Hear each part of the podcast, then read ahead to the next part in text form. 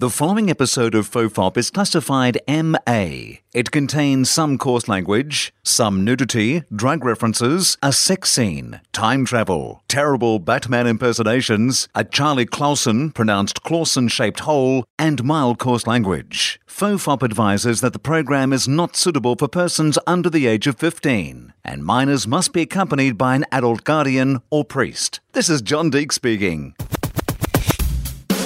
Everyone relax. This is Topop.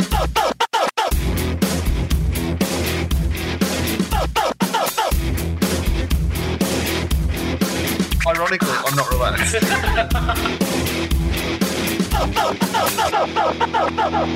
Hello and welcome to. I probably started a bit quick then, uh, even for myself. Even though I'm the person pressing record, so I'm the one. Like I didn't. I don't need to be counted down for the start of this.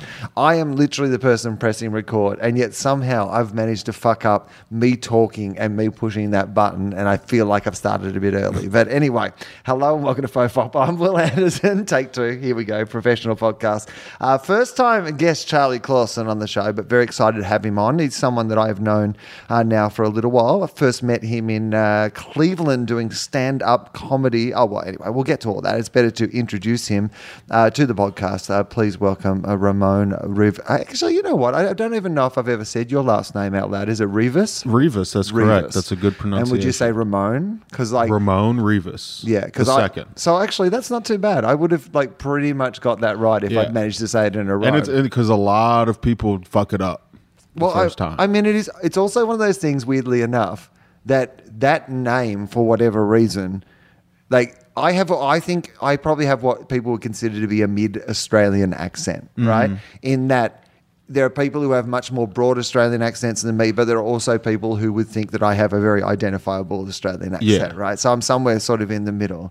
Like, but for whatever reason, like your name, like it makes me, more, want, me want to turn into the ockerest of Australians and go Romain Rivas. Oh, like, that would be mean? Like it turns me into like the Aussiest of all Aussies. Interesting. I don't know why it is. I think it's just the way the the letters yeah, a lot of people like to roll the R's and go Ramon Rivas. Uh, that makes me uncomfortable. Yeah, that seems Uh, weird. Yeah, it's a little racist. Is that is it? Well, is that what that is? Is that someone overcompensating in a cultural Sometimes- sense? Yeah, I feel like I Yeah. did a I did this like uh Yo Soy Latino Cleveland show. It's like an afternoon show, Uh-huh. and they were like heavily at like they're like this is Ramon Rivas. You can catch him this weekend. I'm like uh, I'm like I've never felt more not Hispanic, even though I am.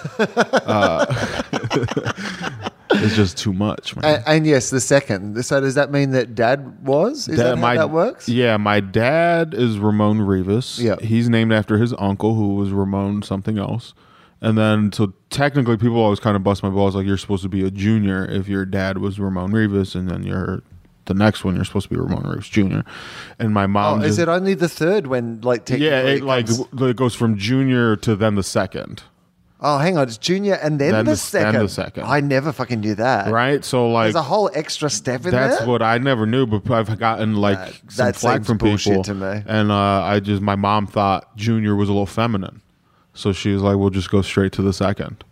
right. That's well, what my mom said. well, you know what? Like they didn't have fucking Star Wars and then Star Wars Junior. Yeah, And then Empire Strikes Back. yeah, you know what I mean? they they didn't they didn't go the proper lineage. Right, yeah. I mean, that makes. I mean, although technically, I think that's what they are doing now. They're making Yeah. those, like, Rogue One is technically, I guess, a, a junior Yeah. Mm-hmm. movie, a step in between. Um, but you've hung on to the second. Like, you like the second. I hear you mention it, like, when people, when you Um, introduce yourself. Like, yeah, I mean, I make a note just because if you you know, my dad's name is Ramon Rivas, and Right. he might you know he might have a, felonious record, or he might not. Yeah, I but mean- I just I try to differentiate myself just a well, I mean, bit. either way, right? Like, Yeah. I mean, there'd be times where you're like, well, you know what? I don't want him to cop my shit. Yeah, yeah. I don't want him jocking my style. Right. You know? I keep my dad a Betty. I don't want anyone thinking he got a Comedy Central special, you know?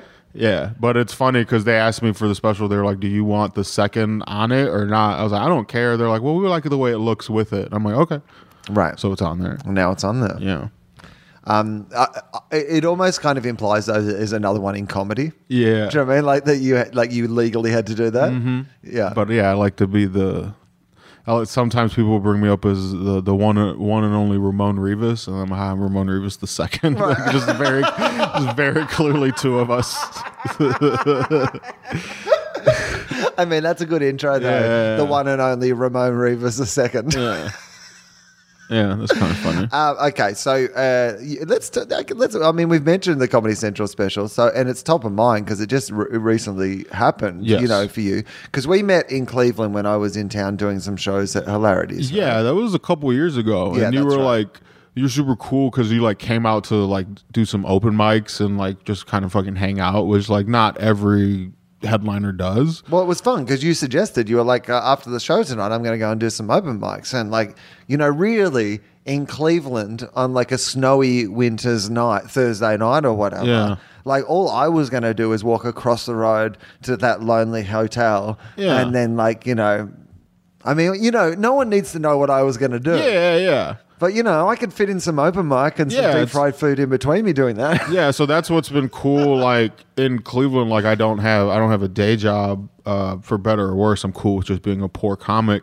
So like i have the free time when i work with people. I'm like hey do you want to go do these mics? Do you want Right. to go to the art museum? Do you want to go have lunch? Like and not everyone does because you have shit to do but like you know the people that do take me up and have fun. They enjoy themselves. Like you had a good time. You like hung out with people and they fucking like it's funny because like there's young comics who remember like oh i remember when he came and did the mic, like they'll remember that moment of you going there. You know what I'm saying? Oh, I, I mean, like, absolutely. Like, I mean, those.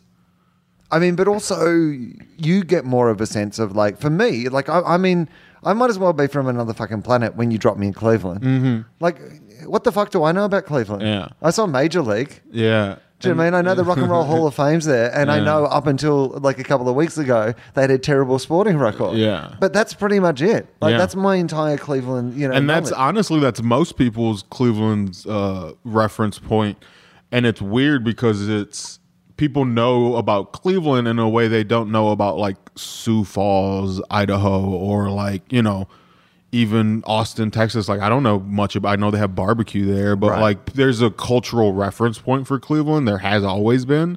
And then like now, like you said, the Cavs won the championship, so it's like it's weirdly like getting redefined like in like right now the city's like trying to find a new identity because like that loser mentality no Right. longer fits you know I mean, it's crazy, right? yeah, yeah, yeah. It's real crazy. I mean, I've been out here like just kind of like just watching from afar, kind of sad I'm not home, but out here trying to do my own thing. I mean, you know? is amazing. Like, I mean, that city, more than any other city that I have ever been to, I think is defined, was defined. You could see it because I saw it. I was there before uh, LeBron came back, Mm-hmm. and I was there after LeBron came back. In fact, you know, very kind of closely. So my first visit was just, you know, before he came back. Mm-hmm. Yeah, and it was so like his next- last season in Miami, when right He came, and then yeah. his next yeah he- ne- next season and you could even tell then Mm-hmm. the way the city changed when he came back suddenly it was this like spring in this like step in cleveland Yeah. that like the whole city and i was like has this all just changed because Well, it's interesting because I always get on people because, like, I remember when LeBron put out the letter that he was coming back, like on Sports Right. Illustrated, whatever.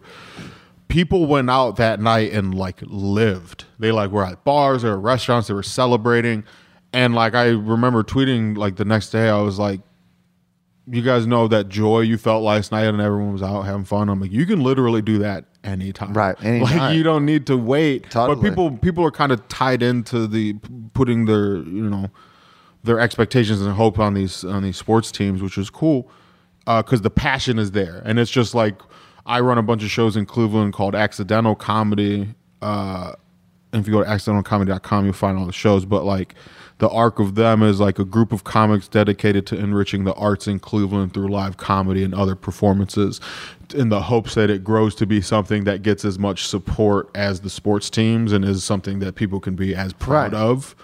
Um, but right now, it's just like people telling dick jokes at a bar. But like it'll get, it'll grow. i mean but it's about informing a scene and like, and realizing as an artist any kind of artist like I mean, whether you are a comedian or whether you are a musician or whether you are somebody who wants to like fucking start an imaginary radio show on the internet with a mm-hmm. podcast or you know anything like that, you now live in an age where you can. Yeah. And if you want to create something, if you genuinely believe that the arts are important. And you know, you said that sort of thing of like, you know, when you talked about yourself about like not, not having a day job for, Yeah. for good or for ill. I would argue in a way that you I mean, you've had a day job. Yeah, You've- I mean, I've kind tre- of you've just been interning. Yeah, I, yeah, I treat Like- comedy like a full time, non paying job, and it still mostly is. But like every once, in, like I'm able to sustain off of it because Cleveland is so affordable. But also in in without like being manipulative about this, like in you being generous or you wanting to say, hey, to people, hey, th- th- here's what Cleveland's like or here's what's going on, that in itself has advanced your career. Mm. You know, in the regard that like people know who you are, you make, you know, connections, Yeah. you like, you know, you have that those opportunities to kind of like, you know, put on these shows or see these people or be part of these communities or whatever as Yeah. well. So like you and you pick up knowledge. You know, you just pick up knowledge from like hanging out with these Yeah, people. You know, so which fast tracks you, you know, in, in your performance and what you're doing. Yeah, so, just soak up game and studying great comics is like that's that's the one thing. Like so many young comics are like, you know, I in Cleveland I run a show, and it's like literally you just have to email, and then you get scheduled on a date, and then you get to do that show. Right. And then like every other show I run, I just kind of book. But like if you do well at that show, you get to do other shows pretty much. But like people, comics would be like, "Oh, Ramon's an asshole. He never has me on his shows," you know. And I'm and it's just like, whoa, like you say you want to do comedy, you're never at these shows watching. Like, a lot of times Right. people drop out, and I'll just put up whoever's there. Right. If you You're- come, just you're- come. You're never at the clubs watching shows, so it's like you want to be a comic, but you're not around comedy. So like, what, like. Ah, I well- just I immersed myself in this like as soon as I could. I was like, oh, there's only one weekly comedy open mic. Okay, I'll be there every week. Like that's what I'm doing on Mondays now. I mean, it sometimes drives me crazy when people don't. St- I mean, I understand if you've got another show to go to or something, Mm-hmm. and I also understand that, like, you know, you don't have to sit and watch me every night. Yeah. But the amount of times that I have, like, like when I was a young comic and I was like featuring for people, I would sit and watch the headliner every night. Mm-hmm. Yeah. Like sometimes I watched them to see if it was the same. You know what I mean? Like that's enough to learn. Mm-hmm. Yeah. Like, you know, don't think because you saw it once, you've learned everything that you're going to learn from that. Yeah. I mean, that's a fucking crazy idea. And if you want to be good at it, like that's how you learn. Yeah. Like, you know, you should be having these conversations, but you should also should be creating shows and Mm-hmm. you should have you should believe in and I like what you said about like the you know wanting the arts in Cleveland to be embraced in the same way as like the sports Yeah. have been because it's a perfect city for it. Yeah. Because in some ways they are a little bit already. Like I mean that comedy club they have there Hilarities is one of the best comedy clubs in in in all of America. Yeah. And it's it's in some ways like a real heart of like that part of the city and that part of the community and it's stuff. interesting because that club originally like they opened in the warehouse district in the 80s when there was nothing there and then they got lost the building in 94 when like the RTA the bus the city bus thing bought it. So from like 90 94 to like 2002 they didn't have a home.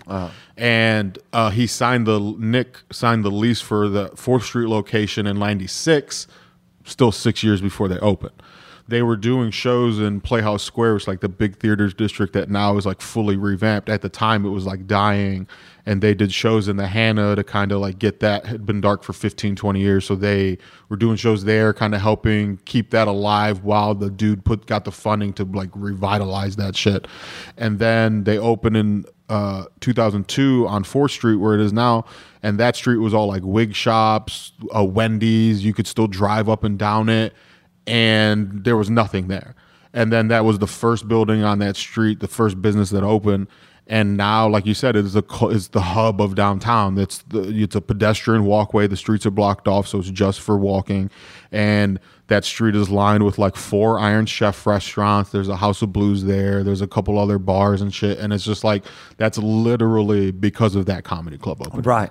And so this city already has this rich kind of comedic history. that they somewhat take for granted, but like they're slowly realizing that, like, oh no, this is a thing. Like it's slowly starting to become part of the city's identity. And I think that like I think American cities have opened their mind more to the possibility that like you know that you can be a Portland or an Austin or a, you know whatever. Like you can be a city that has your own kind of cultural Mm-hmm. identity. I mean, you were just telling me about Atlanta, where you were saying that you is that what you said you were? Yeah, I went- and the, the scene was really cool and kind of fun that there. It was amazing. And then like I went and taped uh, the Comedy Central special in New Orleans, which I'd never been down there and like they have a comedy scene, but there is no comedy club. So it's all these like do it yourself independent shows, but there's something there, but it hasn't formed yet. So like that's it's cool to see the it's it's it's definitely not just Cleveland,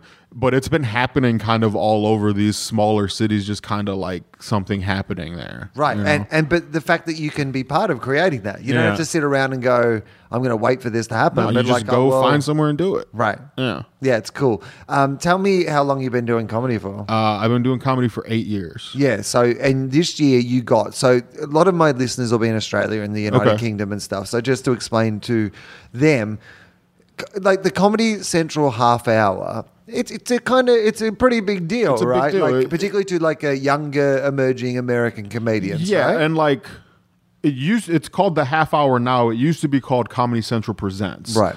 So like when I was in like middle school, I would download episodes of uh Comedy Central Presents on like LimeWire and Kazaa, like illegal file, and I would download them and listen to them while I was at school. Just Right. like just weird kid and like I the the trumpet the dun dun dun like I remember that and then so like and I've known you know through doing the shows the way I've done in Cleveland and working at Hilarities like I've worked with people who've like and seen them go from like just kind of working to getting a half hour and then kind of matriculating past that and, and working so like I I, I saw it happen to other people, and so like I uh like I said, I just do stuff in Cleveland. I run accidentalcomedy.com. I work at the club. I travel a little bit. I go to Chicago a couple times a year. I go to New York a couple times a year. Um, but last year I got picked as a comic to watch by Comedy Central, which was real long shot, but I was the only unrepped comic that made it, and I was the only one who doesn't live in New York or LA that made it for comics to watch. I mean that's pretty great. right? Which is kind of a direct thing to the way I do things. Like, oh, he has his own festival. Oh, he seems to know all these people. When I would go to New York, I'd get to do fun shows. And like, it was just a slow build. Like, I went into a meeting at Comedy Central, my first meeting there, and there were six executives, and all of them had already seen me do comedy opening for someone that I'd already worked with in Cleveland when I they were doing shows in New York. Now, when you say you're the only unrepped uh, person on the list who's not from New York or LA, do Yeah. you think suddenly that maybe there is a Ramon Rivas the third and they don't understand the numbering system either? Yeah. No, I mean that's amazing. How do they let you know? Like, how do you find that out? Do you get a Um, call from them beforehand, or does it just get announced? for or, like- comics to watch it was a weird matriculation process of like i had that i had the meeting with them as a result of like i did a comedy festival in chicago that was at second city with nbc universal and i met the executive who invited me to that meeting i went into the meeting and then i invited them to my comedy festival last year and was trying to get them to just send someone to come to cleveland to just be at my shows Right. And they were like, "Oh, we'll consider this as our invitation." So like, I'm sending them updates and this and the other, and then they're like, "Oh, we're not going to be able to make it." I'm like, "Oh, that's cool, no worries."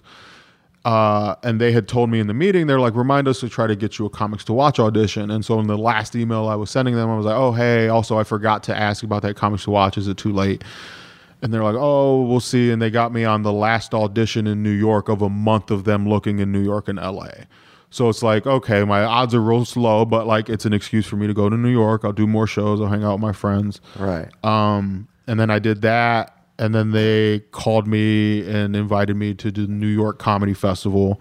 So I was just supposed to do one show for that at Caroline's, but I used it as an excuse to go to New York for like three weeks. Right. Uh, and uh, I emailed a couple of my friends who had shows, so I got to like open for James Adomian. I got to do a couple other festival shows just through you know different connections, and then I hung out and did other stuff. Um, and then they told me at that they're like, well, if you you know if you think you have uh, special, the deadline's early next year. Like you know, send us something. I'm like, okay, cool. So like I'm thinking it's in March. I set up some tapings in Cleveland at a venue I just do shows at, and uh, just and I was seeing how far I was from an hour. So I was doing I did like 46 minutes one and then 54 the other, and then I was like, okay, I got a bunch of feature work in February. I'll tape my half hour submission in February. I don't think I'll submit for an hour. Blah blah blah. And then I emailed them like, hey, I just want to get the parameters on like the guidelines and all this. I know it's due in March. They're like, oh, it's due Monday, and it was like Wednesday, and I'm going to Chicago, so I'm like, fuck, I don't know if I have like because it has to be like between 25 and 35 minutes, uh-huh. and everything I had was either too short or too long. So I'm like, fuck.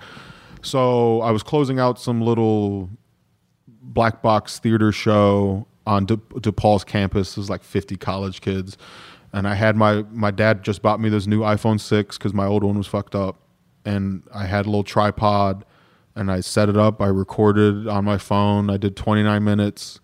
And when I got done, I got off stage. I hit stop, and the tripod broke. Uh, like the little leg just came right off. Uh, and then this iPhone has like iMovie on it, so I just edited it on my phone and sent it. And then that was kind of it. And then I just kind of went about my day to day existence. Um, and then I was in Chicago.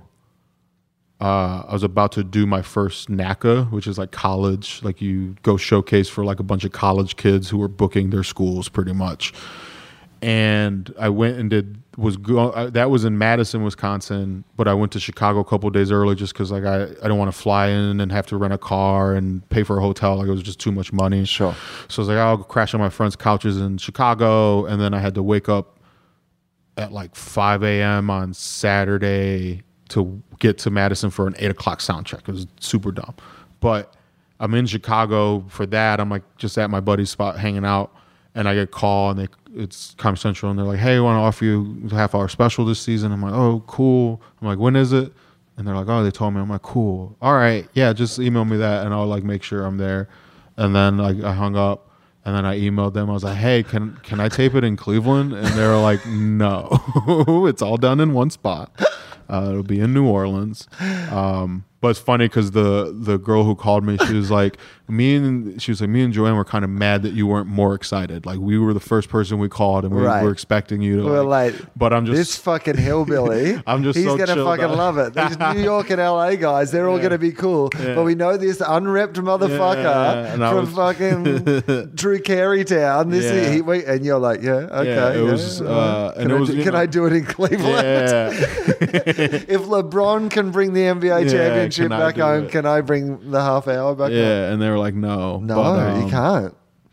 You should be more grateful and excited. Yeah, yeah. and uh and so uh and but I didn't I didn't really process it because like I was surrounded by like strangers, so I couldn't really celebrate Right. there. And then like I left and like was just in Chicago traffic, and then I got to a show, and then I had to. After the show, I had to like go to my friends I was crashing at to like get a couple hours of sleep before waking up and driving, and then spend all the day at the NACA, and that was all whatever. And then I slept on someone's floor that night and then did guest spots at the Comedy on State. That club's amazing. That's the best. I'm like, can I come back, please? Dude, Uh, dude, I had like one of the best weeks of my life, like doing that club. It was, I mean, a the way they run it and the people there and all that sort of stuff, they're absolutely delightful. Yeah. But the fucking audiences, man, uh, fire. like it's full every night. They're smart as fuck. They're Man. funny. It's like such a beautifully put together room. Like, and it's just they have those markets, the farmers markets in the like you know on the weekend around that square and stuff. Like, man, if you're a guy who likes to smoke some pot and eat some cheese, which is what I am, Yeah, yeah, yeah. that's a delightful, delightful day. That's a great- I mean, yeah. so yeah, I, I, please have me back. Yeah, if you're if listening, you're I know this please. is the 2nd go- time in I the last go three too. weeks I've, I've pled. I'll go. I'll go with Wil. Um, so like I couldn't didn't really process it until like Sunday when I was driving back home from Wisconsin, and I just kind of like hit me like, "Yo, this shit you used to download, Right. The shit that like." I You remember. I remember Mitch Hedberg's Comedy Central presents. Like I remember Pablo Francisco's. I remember Brian Regan's. I re- like. There's the ones that stand out, and like I'm like I get to do one of those. Like that's Right, you. great. I get to do one of those, and I You. live and I live at home with my dad. Right. like that shit was like I was like alternated between like screaming joyously and crying. Uh Yeah, there's going to be some kid listening to yours who like thinks that you're fucking Mitch Hedberg and they won't realize. Yeah, that that's what's that's what's crazy. Like that's what was like super surreal. Is like so like you know I got I got the invite to do it and I told my family and stuff, and then And like did, did you, how are your family? How big are your family? By the way, Uh, how many are there? How many my- are they? uh, well depends how far back you go. Okay, my, sure. Well, whatever you wanna tell me. My dad is one of seventeen. Uh, okay, yep. my mom has like three or four brothers and sisters, but Uh-huh. then it's just my mom, dad. They're divorced. Uh, my sister, it's just me and my sister. But then my sister has three kids. Okay. So my act is very personal. I talk about my family, and at various points in my life, I have like lived with my family. So like I used to live with my sister when the kids were like from like they were like five, seven, and eight, and I lived there with them for like two years. Uh-huh. And then like now they're like 13, 14, 15. and um, so I I told I was like I'm gonna fly you guys down for the special. Like they never go anywhere. The kids had never been on a plane before. And do they uh, understand how this exciting this is? Like, yeah, yeah, they yeah. have like an appreciation. They of it, right? they understood it, and like it's weird. Like they've been proud of me for a while, even though I live with them most of the time. Well, that's a good sign. Um, but That's a they, good sign. Yeah, yeah, yeah. So like, That's what you'd like to hope from family. yeah. Um, but they've you know they've been cool, and uh, so I decided to fly them down. And I started. Uh, I was. I posted that like I was trying to get the money together. So I'm like, I'm Right. doing these shows. Uh, I'm like, I'm headlining Hilarities. I took a door deal, so come to that. That'll help me get them there. Got the improv. I took a door deal there. Come to that. It'll help me. There's these little shows around town at Mahall's if you want to come. And um, and then uh, I I was posting that online, and Kamal Bell commented like, "Are you documenting someone documenting what's happening to you?" I was like, "No." Right. And he was like, "I was like, no, I don't have money." And he was like, "Well, just use your phone." I was like, "All right." So I shot. There's a if you go on YouTube and look look up, it's called Gentle Hustle. It's like a little mini documentary series, and it f- leads up to my special taping. So each episode is just real short. And then the episode nine, I'm in Atlanta, and episode ten, I'm in New Orleans taping. So it's like literally the last shot is like me waving to the camera and then walking on stage. Yeah, right. And just So- shot on your phone. Yeah, all shot on my phone, all edited on my phone, um, and just kind of gives texture to like you meet my Yeah. you meet all my family, whatever. Nice. And then it's it's funny because like I you know I, I I did that on my own. I'm gonna fly my family down, and like I didn't get my money from Comedy Central till like I got to New Orleans. Uh-huh. I didn't get my travel stipend from them until like the week before, Uh-huh. and then like hilarities was like, oh, you didn't tell us you wanted a door deal, so I just got like spot pay for that, and then the improv. the the improv uh, canceled my show because the Cavs had a game that night. Uh, Well, so that- like that's probably fair enough. yeah, yeah, yeah. So it was just like all these like thing, and it's just like, but the people who came out to the sh- little shows I was doing Uh-huh. and who like PayPal'd me money are the reason I was able to afford to fly my family down. You know what I'm saying? Or else I wouldn't have got the money in time. So like it was really cool to like I don't know, like I, I I got down there to New Orleans on like Wednesday and the Cavs were my taping was Friday and it was like the finals started. Uh-huh.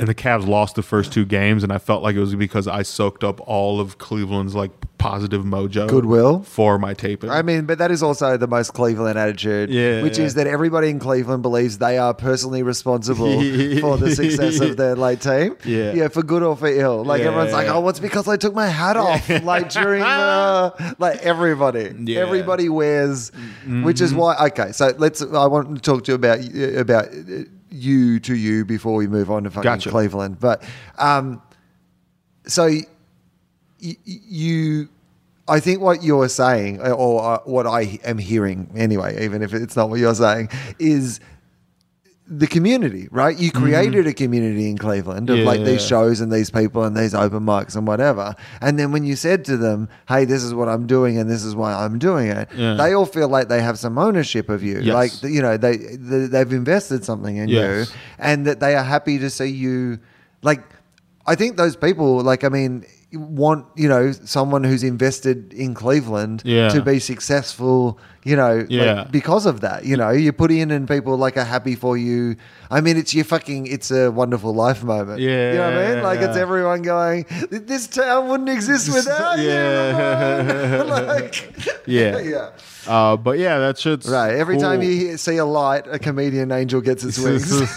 just in two more. Just two more. just, uh, just- I'll One fin- more thing before I'll I finish go. up with this one. I was going to finish up with that one, but it didn't really land. So just one more thing. Um, so you, you take your family down. Now, run me through the process of actually when you tape the the half hour itself, because uh, we were just having a chat before we started talking, and, and I said, "Do you get like? I mean, do you tape two shows?" And you were like, "No, it's just one show." And I was like, "Oh fuck." Yeah. So like when it's when you do an hour, they do two tapings. They do an early and late Yeah. show or one night, two nights. But for the half hours, they pick 17 people. So I was one of 17. And they tape them from Wednesday through Saturday in New Orleans. So like there's two shows per night. There's two comics per show. Each show is taped. So Where did the audience come from? they did like a like if you want to come to these tapings get your tickets here and it was like free tickets um my taping was late show friday and the audience coordinator lady said that was the most requested show just because time slot wise that's the one everyone wants to go to Okay. um but they were all pretty packed it was in the at the civic theater which i want to say fits like like 800ish um so most of the tapings had about like 300 in them. And then uh, me i was paired with ali siddiq this comic from houston. We were the only two who didn't live in new york or la um Oh, suddenly, Yeah, suddenly yeah, this story suddenly of yours is falling Yeah, apart. yeah, Suddenly yeah. there's another Uh, guy. All right, there we go. um, well, I, I guess what we're all hearing now, ladies and gentlemen, is trust nothing. Trust nothing that has I been say. said. Um, He's not. It's not even really his name. He should be Junior. Firstly, technically, his name's fucking Junior. Secondly, he's lied to you about this. I mean, Mm. sorry, pull one more part of this apart, and I it all you. just all right. Uh, well, so um, and we had we had about like four or five, and me and him also had like the biggest like family and friend contingency Uh-huh. of everyone. Like everyone else's. Then every other night, the VIP tent was like maybe some parents, maybe a boyfriend or girlfriend, Right. and then like their reps, the boyfriend girlfriend reps. Uh, no, Yeah, yeah, the, right, yeah. uh, the comics reps, and then um, the night of me and Ali's was just like packed full Right. of like Family. family and shit. So that was cool. Yeah, that is cool. That, I mean, you only get to do it like like that once. Yeah. Like, and I think it's a nice moment to you Yeah. Mm-hmm. know celebrate and enjoy. So I'm glad So- that it operated like that. How does the actual practicality of the evening work? Like, as in, like, is Um, there warm up? Is there like there- are the crowd? How how are they prepared? Like, how does it work? So like, so I'm on the late taping. So there's an early show that's seven o'clock, and the I'll just run down the night of my thing. So I had the day of, I had a sound check at like two. So I had to go do that, make sure the mic, get the mic set, w- get my final wardrobe approved. Oh, okay. so Um, t- tell me about that. So you have to get uh, your wardrobe approved. Yes, you have to show them just so it like Looks that way you're on not bleeding television. into the background. You know, different shit. Uh, you know, they have to make sure branding's okay. They have to make sure like, uh, you know, I had to not wear a watch because they're like the light it'll reflect off Right. of it. Um, so I had I bought some blue suede Pumas. Okay, nice. Got my Yep, Elvis sure. on. I mean, Uh, well, I but- mean, you're in New Orleans, So I you've bought- got to wear blue suede shoes, Yeah, yeah. right? So I bought those in Atlanta. It's this cool shop called Walters. It's a nice sneaker shop. Uh-huh. Bought those there. I got some black pants at Macy's. okay, nice. Uh, I wore my accidental comedy hat, which has the little Chatter Tooth logo on it. okay, nice. Um, and then I had my one of my. f- There's a whole Cleveland has a whole shirt based economy. Like Yeah. people make shirts that are. I did. Clevelandish. I did notice that that when I was there, like Yeah. there's a very Cleveland and some cool shirts, by the Yeah. Mm-hmm. way. But yeah, very Cleveland specific shirts. So uh, I A lot had- of t-shirts in Cleveland that if you're not from Cleveland, you'll have to ask somebody what that actually means. yeah. So I had one of my friends. Uh, she has a hand. She hand screen prints her shirts. Wow. And I had her make me. Uh, it was a sweater that said "Cleveland made me," and that was blue. So I had like a nice little outfit. Nice. And then like when I went out And Cleveland represent, and Cleveland too. represented. So like when I went out, I took my hat right off and I just set it on the stool. So like my hat, my the logo for my comedy shit is just on TV the whole Uh-huh. time. Nice. And then at the end of my set, I grabbed my hat and just threw it into the crowd, and then just walked off stage. Nice. Pretty- that was pretty yeah, that's sweet. uh, and like, so they load the audience in. The taping starts at seven. They load the audience in at six thirty. Uh-huh. There's like the theater. Theaters there. They have a tent across the street for like the audience to like get in, and then they very will take them over and burst to like take them over, get you seated. Then someone else brings the next batch, and they do that. Uh, the night of mine, it was raining b- when they were loading in the first audience, so people were coming in like soaked, Soaked. soaked. Like people, dudes were taking off their shirts and like wringing them Ah, out because it's the New. Orleans is just like it's like Yeah. it would be nice and it would just rain real hard for Well, like 15, 20 minutes. I mean, I guess the thing is that, like, you know, if they're from there, they're used to they that get as used well. to it, yeah. Right, yeah. Um, and then they load them in, they sit them down. Um, they the bars open before people get seated, but like it closes once the show starts. Um, you can't get up and use the restroom, so like they're like use the restroom, get that all taken care of, and then uh, once everyone's sat and ready, they send a like a producer guy out. He's like, "Hey guys, this is you know just a half hour. You're gonna be on TV, blah blah blah. Um, you see cameras rolling around, just kind of blah blah."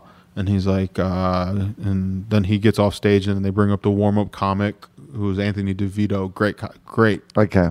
Great comic. So they've got a good pro They to kind of do pro. the, to he goes Okay, up and he nice. just just straight five seven minute set. Sure. Get him warmed up, and then he gets off stage, and then they'll like hold, and then um, then they switch the cue card, the title card, over to the comic's name, and then they start a countdown, and then they start clapping, and then they send the comic out. Okay, so at this point, like you know, where are you? Are you just in the wings? You're right, right I'm- next to the stage, like waiting. early uh, when I'm watching the shows early. I'm just kind of in the room or like whatever, and then I have to be in the venue by eight. So, but I'm already there watching, so it doesn't matter. Um, and then my family and stuff starts to come in, so I'm getting them situated in like the VIP tent and making sure they're out of the way.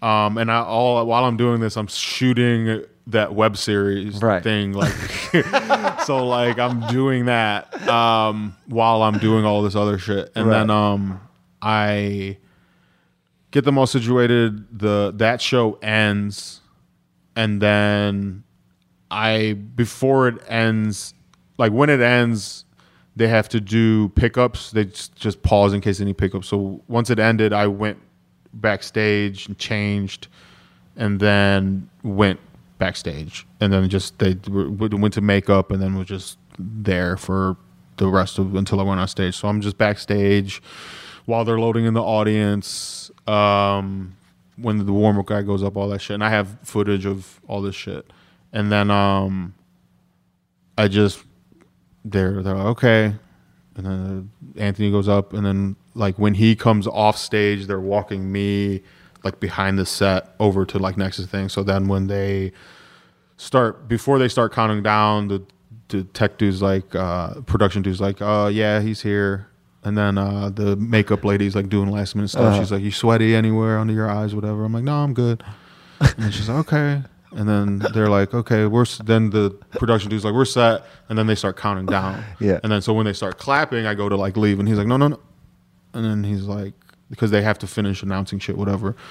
And then they announce my name, and then he's like, "Okay, go." And then I walk on stage, and then everyone got real loud, and I just went went to work. Nice. Yeah, So you didn't feel like you know you were you were kind of ready to do it. You yeah, I was ready. Like I'd gotten really good advice because the network of people that I've gotten to work with and know, Uh-huh. like a lot of them had done these already, or done like hour specials, or done like you know. Um, and I just got real like Dan Soder was like, "Don't run the set into the ground. Just you know, have fun, stay loose. Like you know what you're gonna do. Um, you know, Baron Vaughn, Kyle Kinane were like, just do like know your time. Like don't give them two because they're gonna edit it down after Right. the fact. So just know it'll be 22 minutes eventually. So don't give them too much more than that, or it's gonna be you won't have a hand in how right. it's edited. They'll chop it up. Yeah. Um, And then like TJ Miller told me he was like, just have fun. Like don't worry. Like you know the material. It's that's not gonna be stressful. Have fun. He's like just because no nothing's gonna come of this. Like whatever happens in your comedy career is gonna be because of your comedy, not because of the special. Right. And all hearing all of those things just helped it. Just like oh okay, like it's not like. I've done shows with more people. I've done shows that had cameras around. I watched all week to kind of see how the room functioned and like wasn't stressed out when there's someone like, does his, his makeup okay? Like it's, you know, Right. just, I smoked a blunt like an hour before I went on stage and was just kind of like zoned out and chilled and it was good, man. I felt good. Yeah, that's good. That's nice. That's a nice thing to hear about that sort of experience. Yeah, man. Because it also feels like you you approached it. I mean, I, I think you probably have this attitude. Maybe it's part of your personality, but like you know, for some people, the idea of bringing family, like extra stress into what some Yeah, people yeah, would already was- think is a stressful situation, and then like you know, it's your first time taping this big thing, and like you know, I, yes, of course, you've done bigger shows, you've Mm-hmm. done things with cameras, but. You might not have necessarily done where all those That things are yeah, combined, yeah. and it's all fucking about you. Yeah. Like And- you're walking out, and it's your name on the projector behind you. You Yeah. know what I mean? Like The doing, o- doing this thing. So I mean, it's still. I mean, it's it's great that you had the capacity to like perform it in that way and like know that and not let it get to you. But I don't think that everybody. Mm-hmm. No, no, no. Like even the production people backstage were like, you're really calm. Like everyone else was kind of like, Everyone's spewing about you. Everyone's like, "This fucker." The- like, it- people are meant to be on? nervous. The only thing that gets us off is how nervous and excited we can make these people. We don't even have to check makeup now. We only do it to fuck with their minds. And this fucker's calm as ice. it's funny because like I since I am self I don't have a manager or agent like I was doing all my emails and stuff back and forth. So like there's a point where they like sent the audience coordinator sent an email she's like I'm sure you have a lot of questions like anything you know and blah blah blah. And I'm like uh like how dope will the green room snacks be Okay, will there be juice Okay. and then like how's your day going like I just asked dumb questions And what they- were the answers though? No, I mean, uh, that's the she said the thing. the- like- she said the snacks were going to be sublime. She's and like, how that- were they? they were good. They were good. They were impressive. Yeah, okay, the first right. night there was a salmon out. I, I got into that. Pretty Okay, heavy. all right. So it was good. Yeah, was okay, good. that's like a menu. Uh, and then the the day of, it was like raining when I'm sitting in Uh-huh. the trailer, and like one of my buddies drove 15 hours, 16 hours from Chicago, and then had to be in Cleveland for his wife's sister's like family thing Uh-huh. the next day. So like he was just gonna leave right after my taping, and he got in at like two. So I was like, well, you can just stay in my room and nap, so you Right. don't have to drive like a savage. So I just like was just chilling in my trailer, like napping, just bullshitting. Um, and then like I I smoke weed, so like it was raining real hard. I'm like, oh man. So I texted the Comedy Central lady. I was like, hey. hey. Uh, Hey. So I was gonna go for a Hey. walk and smoke, but like it's raining. It's raining. So it's like, hey. is it okay if I use my trailer as a green room? And I put the green in Uh-huh. quotes, and I was like, it's for my art. Right. And she was like, no, please don't. we, will, uh, we will lose our security deposit. I was like, okay.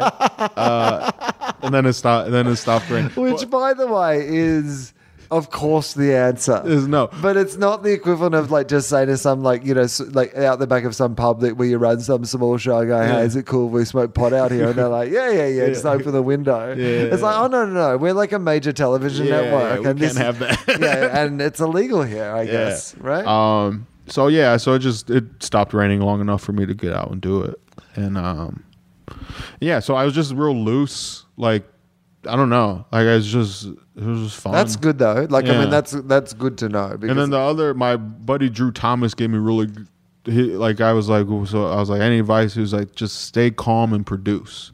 And it's like that's what it does come down to. It's like just do your job. just do your job. You know, we've been uh like one of my least this is kind of unrelated but related, but like one of my least favorite things is when people like, oh hey, any spots I need to warm up for this thing, and it's like, well, you should just be doing comedy all the time, so you should just be warm, like you should just be ready to go.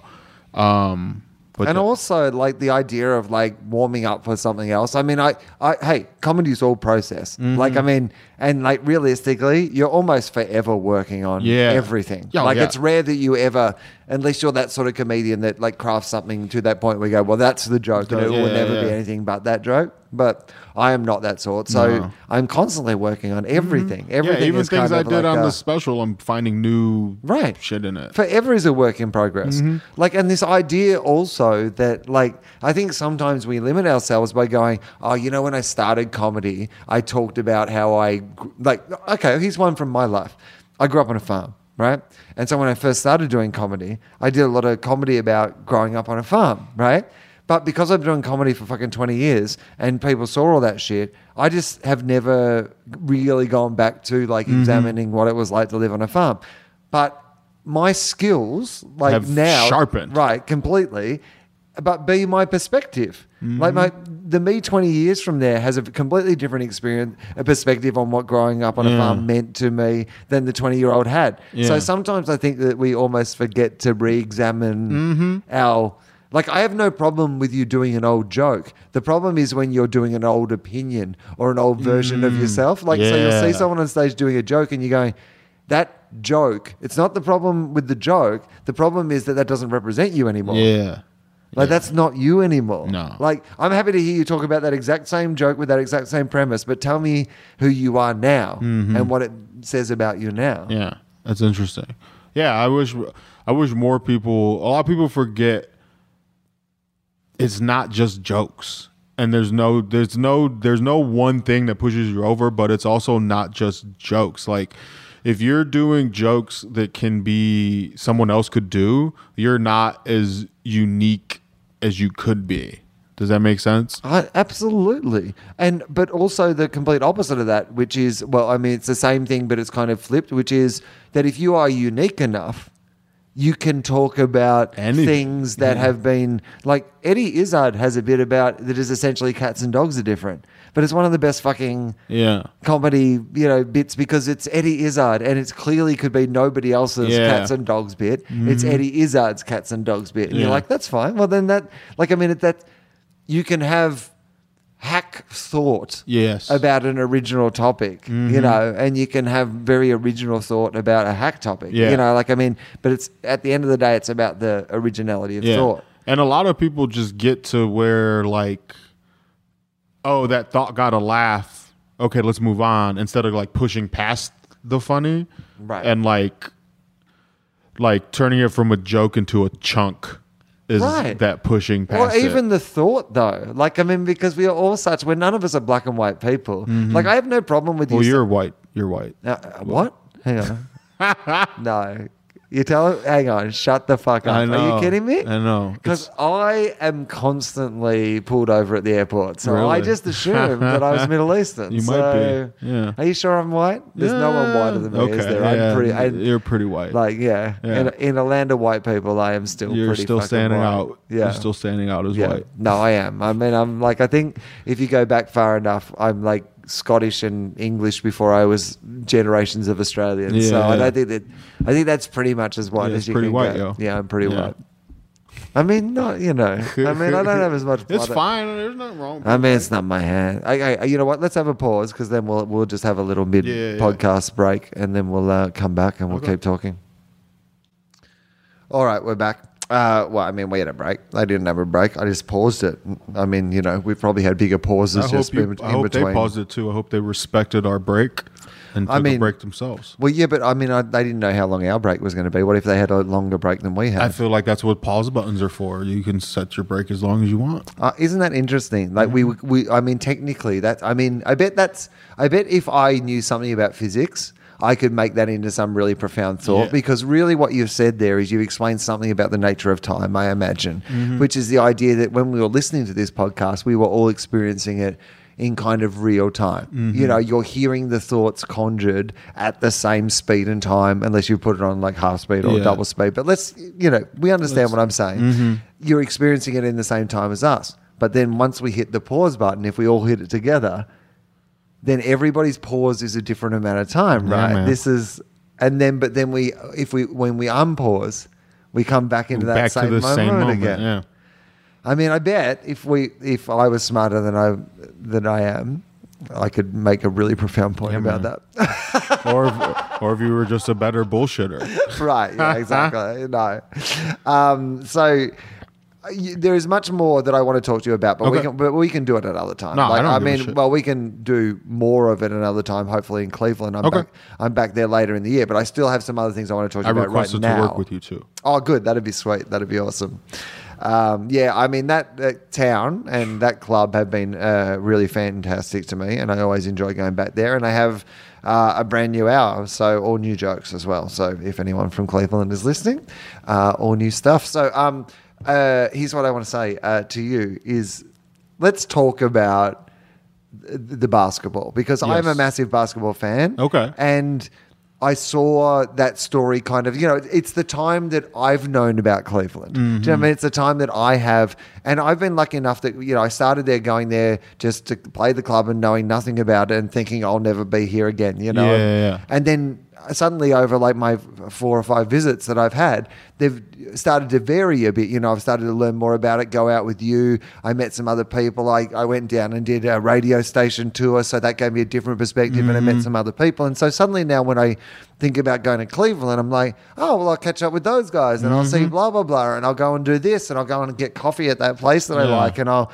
go to those markets on that day. Like, I mean, and I suddenly have this kind of like, Context. context of like you know what this city is to me. So I started to kind of pay some attention to Cleveland, like, but also we obviously Matthew Della Dellavedova Is Australian. is Australian, Yeah. and like that's you know like everywhere we view a bit of the world through that prism. So in Australia, you know, there's an awareness of that, like you know, there's Mm-hmm. Awareness yeah. of like that this guy from Australia. So the Cavs with- are Australia's team just because of Matthew Dellavedova. well, no, every year we'll hand pass it around because the great thing is we've had.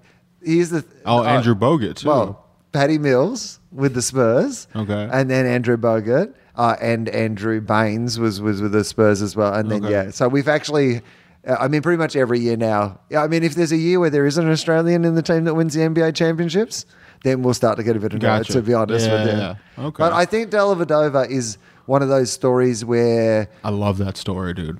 well, I think he's just to me. He says something about Australia that Australians love, which is he's like he's not the most talented guy of all time. Like he was a guy that was pretty much constantly overlooked at every fucking level. Like he's he's just a guy who believed in himself. Yeah. Like this kid from this like fucking tiny country town in Australia, like who just believes that he could play in the fucking world's greatest basketball Yeah. competition. He got like he got he was undrafted. He got signed to the practice squad because he played pickup basketball games with Mike Brown's son. Uh-huh. So that's Mike Brown used to be the coach. So like the year before LeBron came back, we were awful. So we signed him from the practice squad, and because we were so bad, he got a lot of playing time. Right. So he wasn't terrible. He wasn't great, but he wasn't bad. He was effective. You can get him for cheap. He stayed on the team. He was cheap. It was good value. good value, right? Yeah, that's He's right. not going to cost a lot of money. Yeah. He can give you some solid minutes. Right. And then LeBron came back. Yeah. So now we don't really have money to pay someone better than Matthew Dellavedova to be on that spot. Like we're way over the cap. So like he's on the team. Now again, he's a bargain. And then he just works his ass off. Right. He's annoying. He's he's just like scrappy. He's that dude. He's always in your face. Like he just plays solid defense and he hits open shots. He had a better percentage uh, from three than Steph Curry for a little bit part of the season.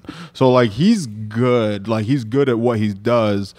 And he uh, he signed like a million dollar extension again, pretty cheap uh, and stayed with us for this past year. And then he opted out of his contract, so he's a restricted free agent, so we can match any offer he gets. And he's going to get some money now. He's going to get money thrown at him. He's going to get like probably like 20, 30 million thrown at him by like some team, like someone that needs a point guard. And the Cavs can't really match that. They might, but we might lose Matthew Dellavedova. He might go somewhere else. I mean, if he gets a payday out of I'd, this, I'd be though, happy. I mean, I'd be- everybody I be love happy, that. right? I love I love that story. I love I love that. I shit. mean, this is a guy who essentially otherwise was going to be coaching like basketball at a high school. yeah, for sure. So you know and it's like now he's gonna have the most successful used car dealership in Cleveland when he retires of all time. Of all time. Of all time. Yeah, Deli's Yeah. Deli's dealership. right. Come on, now. the Or- deli ship. Yeah, or Right. or Deli's Deli. He might have a little deli restaurant. I mean, can't we? He's have gonna have a whole little empire. Can we not have like them both in the same complex? I There you mean, go. I mean, come down, get some beats. and then You buy- know, leave I with mean, the new car. Like, you know what? Like to take a ride gen- in a truck. Newer, just, gently used. just to see. Yeah, exactly. Constantly bothering people, Yeah. LeBron to come down. It's Yeah, like, come you, on, you're going to come, down on. today, man. like, come nah, on, just. right. But yeah, it's been it's been cool. Like it's it's definitely weird. Like I remember the backlash when LeBron left. Uh, Right. So for people who don't follow basketball, All right, so I'll give a quick rundown. Yeah. So I'm the same age as LeBron. So when I was in high school, LeBron was in high school. Le- when I was a freshman, I was just like smoking weed and hanging out. When LeBron was a freshman, he was on the cover of Sports Illustrated. Yeah. So it's like there's been this huge magnifying glass on him. Like Shaq and Kobe were coming to watch him play high school basketball games. Like the high school games had to move to the college uh, uh, court because just for the sheer amount of tickets they were selling. He had high school games that were on pay per view. Right. That's that was crazy shit. I mean, to be So- honest, if you told me that there was somewhere on the internet where you could pay to watch high school kids play basketball, I would assume that was the dark web. Yes, I would it's- assume that this was some sort of thing that eventually would get me involved with Jared from Subway and prison time. Yeah, you might. It still might. Right. But um, so then he got drafted first overall by the Cleveland Cavaliers. So he Yeah. grew up in Akron, which is about forty five minutes outside of Cleveland. And Difference between Akron and Cleveland for people who don't, because there is some sort of difference, right? Like there is. Uh, I mean, if you- culturally, uh, Akron used to be like a big auto, like auto, tire, and bowling. right. And then no one really fucks with any of those anymore except for tires. And even then, like, not as much. So, like, it's kind of just like a city that, like, is there but doesn't have his identity. Like, it's it now, Akron now is where Cleveland was, like, maybe like 20 years ago. Right. Just kind of like, what am I? Where am I? Um, but it's starting to come out of it. But, uh, so he gets drafted by Cleveland. His first five years he's in Cleveland, he drags this sh- terrible team to the finals. Um, the his last year in Cleveland, I went to a playoff game, and I remember being real hype, but like everyone around me was kind of just like not up out their seats, not cheering as much. Like they were more like on their phones, like there for status type of shit. Right. So it was like a weird, like, oh, okay. Like the real fans, I felt were priced out of the experience. The real fans were like Uh-huh. living and dying sure. by every possession in a bar or at home.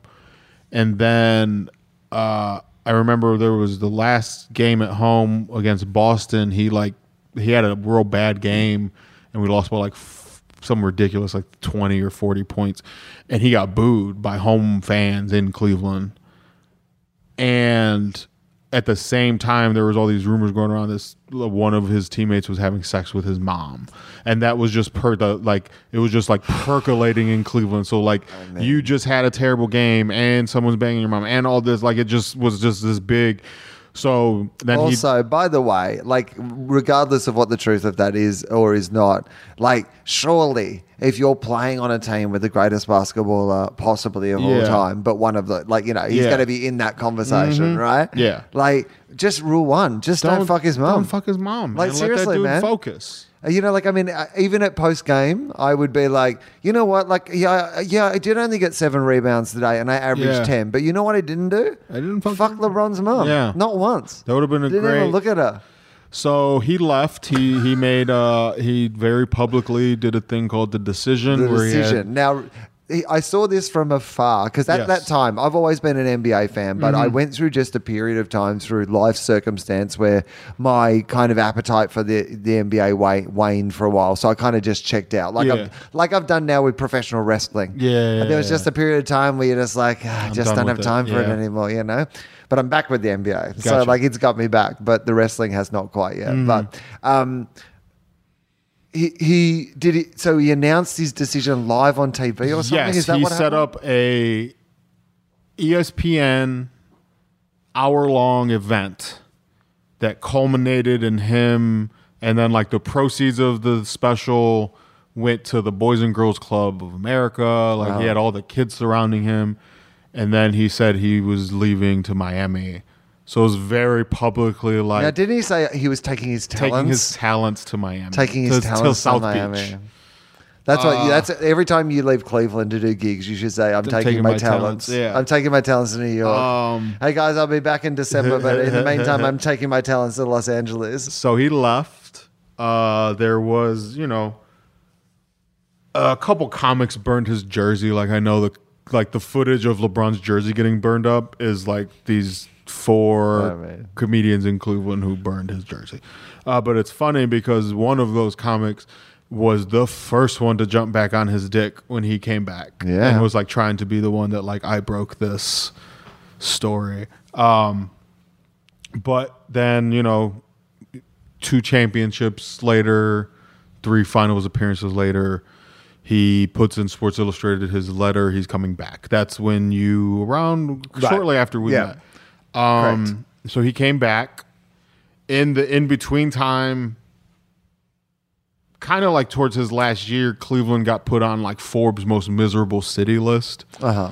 That is number one, and so there was a backlash to that, which is a backlash to being the worst. Is us we're kind of dope. So that's where these all these shirts and all these like Right. little makers marks and all uh, these people doing their own th- things. Kind of That, that's an interesting thing to me because the weird thing about Cleveland is like, and because because that's about. So this is my yeah. Th- that This was is the- about when you came This is about when I come in, right? Like it's his last year of like before he comes back there, Yeah. and so the kind of dissing of Cleveland must have already, I think, has already happened. Yeah. but. In response to that, I could. So the first time I go there, I already see this kind of like, you know, town that's quite proud of Cleveland. Mm-hmm. yeah. And I mean, and that's They're proud. They were proud, but they didn't know what of and why. Well, they had so much like, but they had funneled it into this sporting thing, and the myth of that had become that was unsuccessful, so that it had become the myth of the whole thing. But suddenly they were like, "Now fuck this, we're fighting back against that a little bit." And then, so I felt like that happened 1st Mm-hmm. and then LeBron happened, Yeah, and then LeBron came back and then it just like was this completely different, like because he is an economic force. I mean, just for the city. Like, I mean, just in literally in that sense of going, like, I mean, the games all just sold out straight The away. The games are all sold out, all the the bars are packed, the I mean, a lot of them got burnt the- last time. I mean, Yeah, again, the- what a great marketing thing. Burn all the old. They can't put the old jersey yeah, on. yeah, yeah. They burned that. They've got to buy a new one. They got to buy a new one. He yeah. So he came back and then uh you know, they won the championship this year and it's just But the interesting thing about it to me, Uh-huh. like from a storytelling point of view, from that idea of like when he came back, it was almost like it was going to be destiny. He's Mm-hmm. going to bring the championship back. And there was kind of this thing of going, well, if this guy is going to be considered one of the all-time greats, if we were going to have this conversation about him, he's probably never going to get the like the rings of a Jordan or a uh, you know or a Kobe. Yeah. So like, how do we measure this? And like, I think the thing was, well, if he could go to Cleveland and, And he could one. break this and he could win this, then you know he's able to be in that conversation, Yeah. right? You know, Yep. and so he goes back there, and all the advertisements, like you know, you remember that one of everyone in Cleveland, Yeah, like coming in up, and like yeah, huddle up, yeah, and like you know, it's all about the mythology of like, and it was almost like predetermined. Come Okay, well, this is what's going to Yep. happen. Like Le- LeBron's going to come back, and this is how it's going to fucking work. Mm-hmm. And then it didn't quite. No. like it almost did. Like you know what I mean? Like he did everything a fucking you know, person can do by themselves Yeah. to drag them to some fucking championships, yeah. and it didn't happen. Which is the the team was injured around him. Right. Delly was just on gas. Right. Delly was playing his ass off last year in the Right, finals. absolutely. But it was one of those things where you're just like, well, that none of it was his fault. He Mm-hmm. just, but he copped it. Yeah. And then everyone talks about, well, you know what? You fucking promised something and you couldn't deliver it. And Yeah. then this fucking season, you know, you have this team from Golden State who are a very, very fine basketball team. Yeah. And they had that amazing record and they were just cruising along like, and, you know, they won, the, what, what, you know, like they, they'd won three and the, like, and it's just like, this, is- I mean, it's over. Yeah. It was fucking over. Yeah.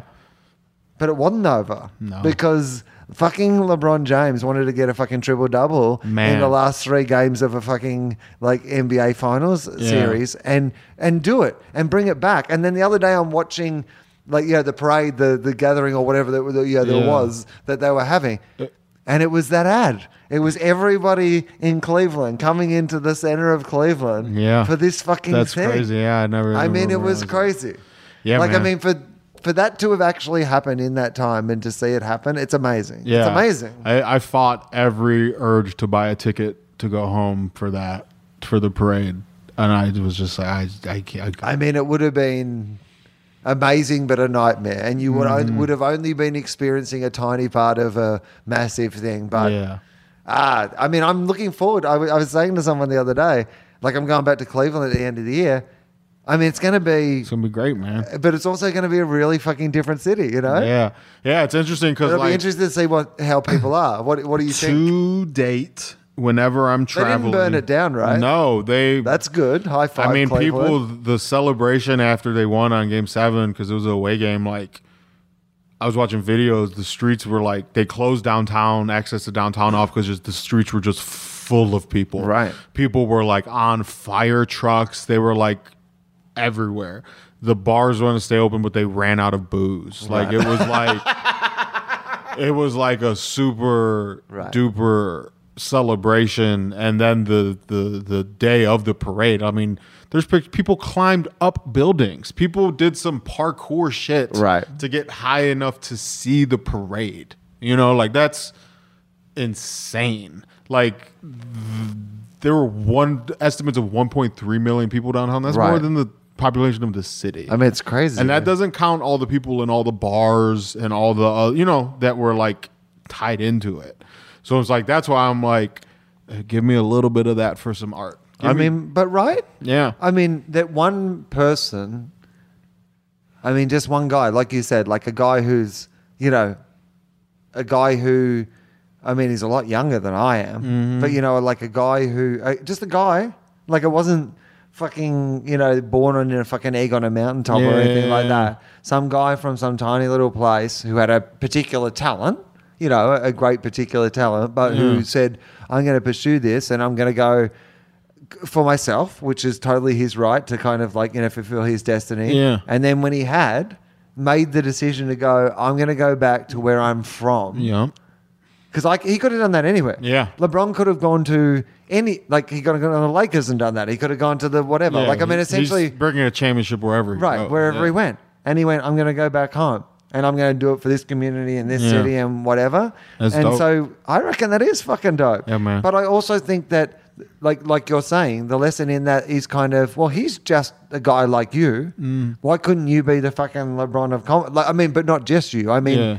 like anyone. Yeah, it's literally Like just if you're do out some there shit. and you have like some dream to like try something and do something, just surround yourself in. I it, mean, immerse just be as in it. talented as LeBron James, and Yeah. everything will work out fine. well, I mean, a lot shit, man. I mean, he's gifted athletically, but that dude has crazy work ethic. Like I always say, like and you know, dreams and ambitions. Yeah, and like you, you know, you're a basketball fan, so I, I always break it to people like this. I'm like, Shaq was always bigger, stronger, faster than everyone. Shaq's one of the greatest centers players of all time. Right. But imagine Shaq with Tim Duncan's work ethic. Right. That's a completely different ball game. So like, I feel like LeBron has that work ethic. Yeah. but he has the mentality of a Jordan, but the humanity of like, you know, uh, Magic. You know what I'm saying? Like he's because Jordan was a very polarizing. Like you wanted to play with him, but like you Right. weren't his friend. you know what I'm saying? Like I don't think any of them are still very friendly. no, you know what I'm Right. saying? Where like, l- you know, even like LeBron's business managers and so friends he grew up with. You know, he they graduated. He his Maverick Carter's his age. Like you know, now his his buddy from high school is represents some of his teammates, other athletes, other people, and it's just like the, the- he was like, I'm gonna empower you to do what you want to do, Right. And you know what I'm saying. And it just came back to the fold. But they're all affecting more than just themselves, if that makes sense. Yeah, no, it does. I mean, I think that the, I mean, I think it's an amazing story, and Mm-hmm. I think that in the future it will be appreciated even more than it's being appreciated now. It's just one of those great sporting stories and stories of a city. We should finish up in a Okay. second, but um, uh, before we do, um, what are you up to? What's next? Like, what's going on? like, Um, tell tell people, you know, like, kind of, you Uh, know, I'm I'm I'm bopping around the country. I'm in LA till the end of uh, July. So if you go to blazerramon.com, uh, that's my website. It has my tour dates, has videos and podcasts that I've been on. Um, my comedy festival is at the end of August. It's called Accidental Comedy Fest. Tell me about that. How does that work? What's going on with Um, it's at this hipster bowling alley called Mahall's. They have three different stages. So there's main stage, apartment stage, and basement stage. Um, I got a couple musicians. Uh, this girl Natalie Grace Alford from Chicago. She's I describe her as sexy Reggie Watts.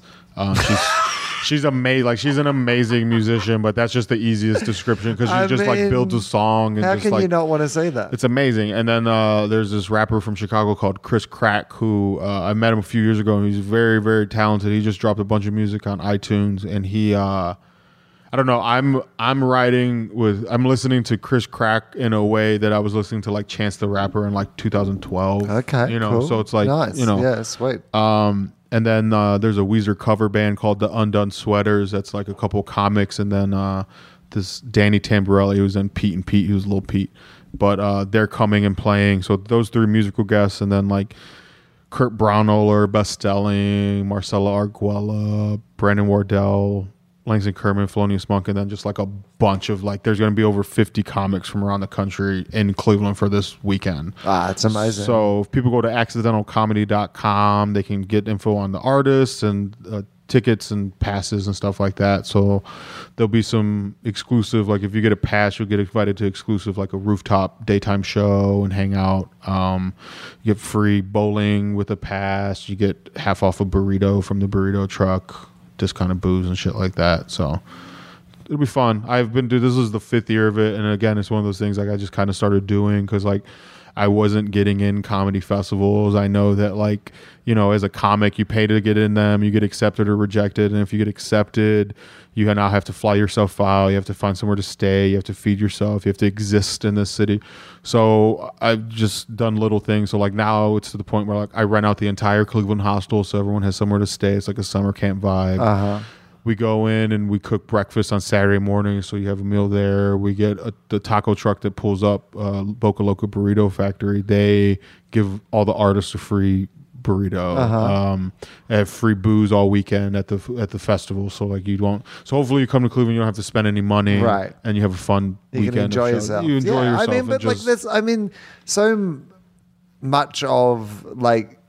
I think there's some great value in that. That's Mm-hmm. what I would say. There are so many festivals or little things like that where I'm like, if the experience is great, the comedians love to do it. Yeah. And the audiences love it. It's just and then a fun if I, and, you know, and if people come out, then their money's there for me to pay everyone and give Right. them. Yeah. You know, I was able to. I won a small arts grant for the festival, so you know, I won like twenty five hundred bucks. So I split that up and gave the people that I invited. Like I invite a burst of people, and then submissions are open for the last like twenty three spots. Uh-huh.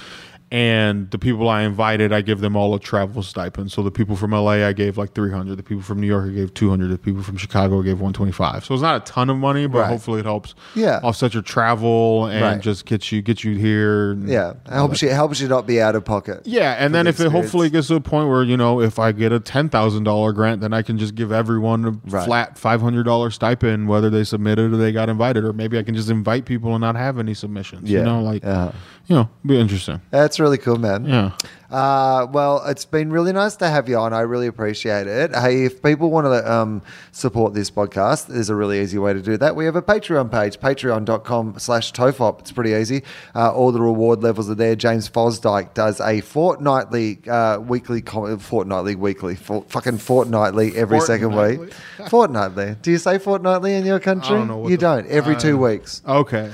That Fort- we, we, we just say every two weeks. Uh, there's a comic strip that comes out every two weeks. If you're on the ten dollar level, uh, James draws it. It's amazing. Uh, anyway, that's the plug. Uh, oh, we'll be at the LA Podcast Festival. So uh, that is September 23, 24, 25.